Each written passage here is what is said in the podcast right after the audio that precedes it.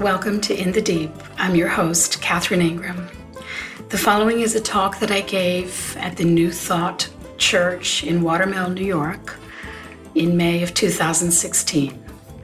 The talk is called The Power of Empathy.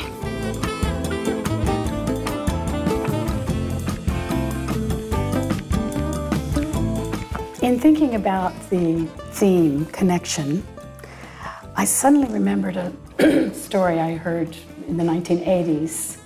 Uh, it was told, a true story, by a guy that I knew a little bit. Uh, he was part of a whole circle of um, Aikido practitioners, the martial art Aikido. I had a bunch of a bunch of friends in the Bay Area who were involved, good guys to know, and. Um, and uh, his name was Terry Dobson. He died in the early 90s, but he's kind of famous for this story known as the train story, it's true story.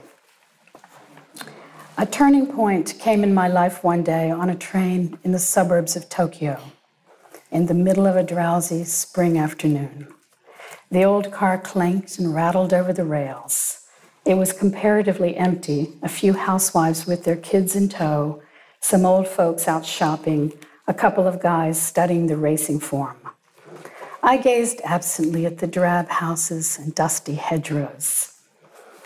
At one station, the doors opened, and suddenly the quiet of the afternoon was shattered by a man bellowing at the top of his lungs, yelling violent, obscene, incomprehensible curses. Just as the doors closed, the man, still yelling, staggered into our car. He was big, drunk, and dirty. He wore laborer's clothing. His front was stiff with dried vomit. His eyes bugged out in fury. His hair was crusted with filth. Screaming, he swung at the first person he saw, a woman holding a baby. The blow glanced off her shoulder, sending her spinning into the laps of an elderly couple. It was a miracle that the baby was unharmed. The terrified couple, couple jumped up and scrambled toward the other end of the car. The laborer aim, aimed a kick at the retreating back of the old lady. You old bag, he bellowed. His kick missed the old woman as she scuttled to safety. This so enraged the drunk that he grabbed the metal stand, the pole in the center of the car and tried to wrench it out of its stanchion. I could see that one of his hands was cut and bleeding. The train lurched ahead the passengers frozen with fear. I stood up. I was young and in pretty good shape. I stood six foot and weighed 225. I'd been putting in a solid eight hours of Aikido every single day for the past three years. I liked to throw and grapple. I thought I was tough. Trouble was, my martial skill was untested in actual combat. As students of Aikido, we were not allowed to fight. My teacher, the founder of Aikido, taught us each morning that the art was devoted to peace. Aikido, he said again and again, is the art of reconciliation. Whoever has the mind to fight has broken his connection with the universe. If you try to dominate other people, you are already defeated. We study how to resolve conflict, not how to start it. I listened to his words. I tried hard. I wanted to quit fighting. I even went so far as to cross the street a few times to avoid the chimpira, the pinball punks who lounged around the train stations. They'd have been happy to test my martial ability. My forbearance exalted me. I was both tough and holy. In my heart of hearts, however, I was dying to be a hero. I wanted a chance, an absolutely legitimate opportunity whereby I might save the innocent by vanquishing the guilty. This is it, I said to myself, and I got to my feet. This slob, this animal, is drunk and mean and violent. People are in danger. If I don't do something fast, somebody will almost certainly get hurt. Seeing me stand up, the drunk saw a chance to focus his rage. Aha, he roared, a foreigner. You need a lesson in Japanese manners. He punched the metal pole once to give weight to his words. I held on lightly to the commuter strap ahead. I gave him a slow look of disgust and dismissal. I planned to take this turkey apart, but he had to make the first move. And I wanted him mad, because the madder he got, the more certain my victory. I pursed my lips and blew him a sneering, insolent kiss. It hit him like a slap in the face. All right, he hollered, you're gonna get a lesson. He gathered himself for a rush at me. He'd never know what hit him. A split second before he moved, someone shouted, Hey! It was ear splitting. I remember being struck by the strangely joyous, lilting quality of it, as though you and a friend had been searching diligently for something lost, and your friend had suddenly stumbled upon it and said, Hey! I wheeled to my left, the drunk spun to his right. We both stared down at a little old Japanese man. He must have been well into his 70s, this tiny gentleman sitting there immaculate in his kimono and hakama. He took no notice of me, but beamed delightedly at the laborer as though he had a most important, most welcome secret to share. Come here, the old man said in an easily vernacular, beckoning to the drunk. Come here and talk with me. He waved his hand lightly. The man followed as if on a string. He planted his feet belligerently in front of the old gentleman and towered threateningly over him. Why the hell should I talk to you? The drunk now had his back to me. If his elbows moved so much as a millimeter, I'd drop him in his socks. The old man continued to beam at, the laborer, not a trace of fear or resentment about him. What you been drinking? he asked lightly, his eyes sparkling with interest. I've been drinking sake, the laborer bellowed back, and it's none of your damn business. Flecks of spittle splattered the old man. Oh, that's wonderful, the old man said with delight. Absolutely wonderful. You see, I love sake too. Every night, me and my wife, she's 76, you know, we warm up a little bottle of sake and take it out into our garden, and we sit on the old wooden bench that my grandfather's first student made for him. We watch the sun go down and we look to see how our persimmon tree is doing. My grandfather planted that tree, you know, and we worry about whether it will recover from those ice storms we had last winter.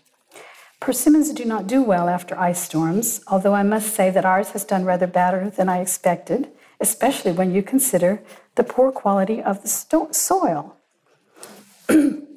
Still, it's most gratifying to watch when we take our sake and go out to enjoy the evening even when it rains. He looked up at the laborer, eyes twinkling, happy to share his delightful information.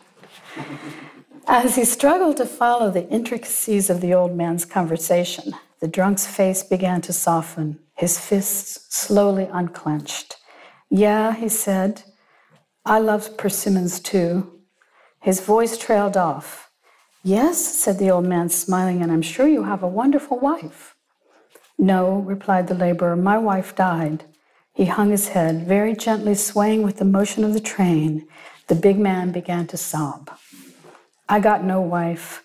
I got no home, no job, no money.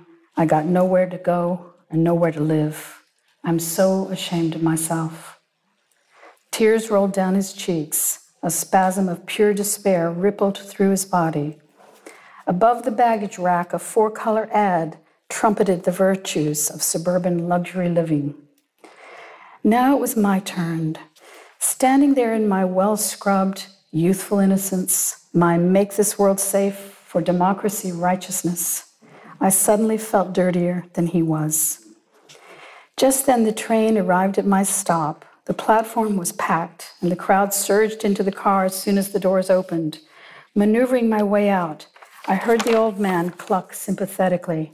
My, my, he said, that is a very difficult predicament. Sit down here and tell me about it. I turned my head for one last look. The laborer was sprawled like a sack on the seat, his head in the old man's lap. The old man looked down at him, one hand stroking the filthy, matted head. As the train pulled away, I sat down on a bench. What I had wanted to do with muscle, had been accomplished with a few kind words. I had seen Aikido tried in combat, and the essence of it was love. I would have to practice the art with an entirely different spirit from this day forward it would be a long time before I could speak about the resolution of conflict. so, here we have an example of, of empathy, because connection is very much dependent on empathy. It's a very, very powerful component. And having, having empathy for someone who we come to know is suffering and is in, in terrible, dire straits in their life, it's, it's very, um, it's, in a way, it arises very easily once we know, once as soon as you heard, right? We're listening to the story, and there's almost a little part of us, maybe, that we're wanting Terry to get up and handle it, right? But as soon as we know, as soon as we know the backstory, our hearts open. It's good to remember there's a, a quote I love. It's unattributed, no one can figure out who said it, but be kind, for everyone you meet is fighting a great battle. We all know this is true, right? And even if you don't right now know it's true, it will be true. you know, sometimes it's very easy to generate more compassion, more empathy for those we know are suffering and who know that they're suffering, right? It can be a bit more challenging to generate empathy for people who are very self satisfied and who ha- seem to have everything and are doing uh, big things in their lives and who don't seem to have much trouble. Especially for people who are pompous about it as well. We wouldn't know anyone like that in the Hamptons.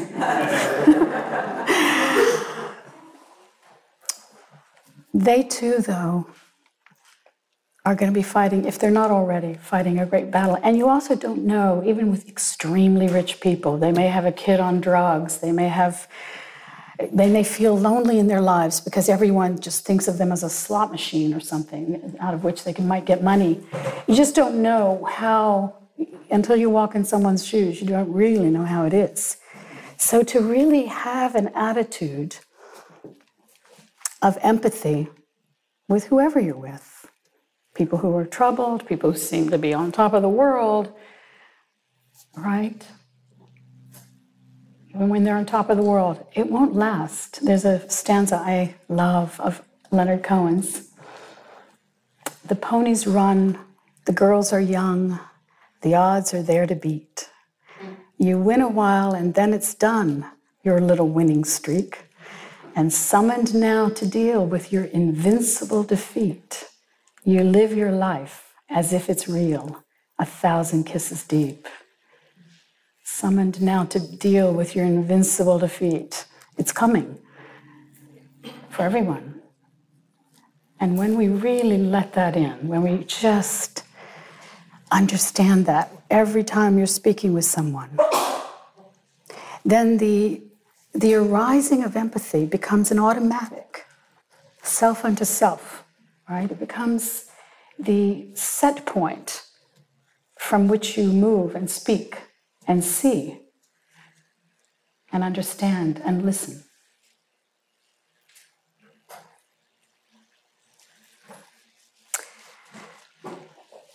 Now, this is also not to say that there isn't tremendous joy to feel empathic with as well, right? Another component of empathy and of connection is feeling sympathetic joy. It's called, it's in, in Buddhism, it's called mudita, sympathetic joy. It means the arising of happiness when your friend is experiencing some wonderful thing or some success. And we also, as humans, we know that that doesn't always arise easily. Sometimes, even with our dear friends, some little jealousy might arise, arise or you know, kind of a why not me or those kinds of stories. But if you can move the attention into this sympathetic joy to allow when someone you love or even just that you know, is having some kind of success or wonderful situation, to let that happiness be a little contagious for you and thereby increase your happiness immensely in your life. If you can turn your empathy to this kind of sympathetic joy, you're guaranteed a lot more happiness. You're not only dependent on your own good fortune, right? You're, you're able to experience of great loveliness. And isn't it wonderful when you have a friend who you really know is happy for you? One of my best friends died uh, a year ago. Fantastic friend. He was a legendary film producer and a, philanthropist. He's an amazing person. And um, he would be like the first person I would call when something good would happen because he would always say, Isn't that wonderful?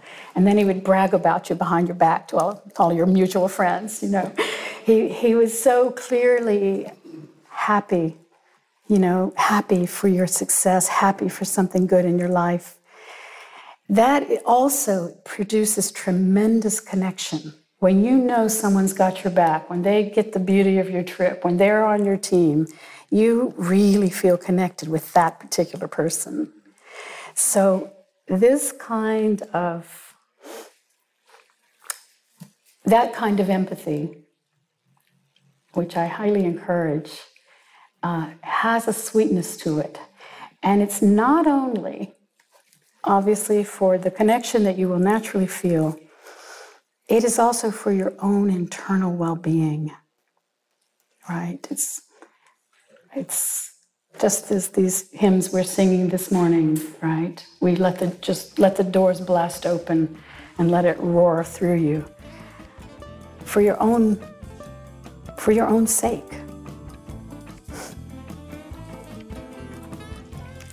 Okay, thank you.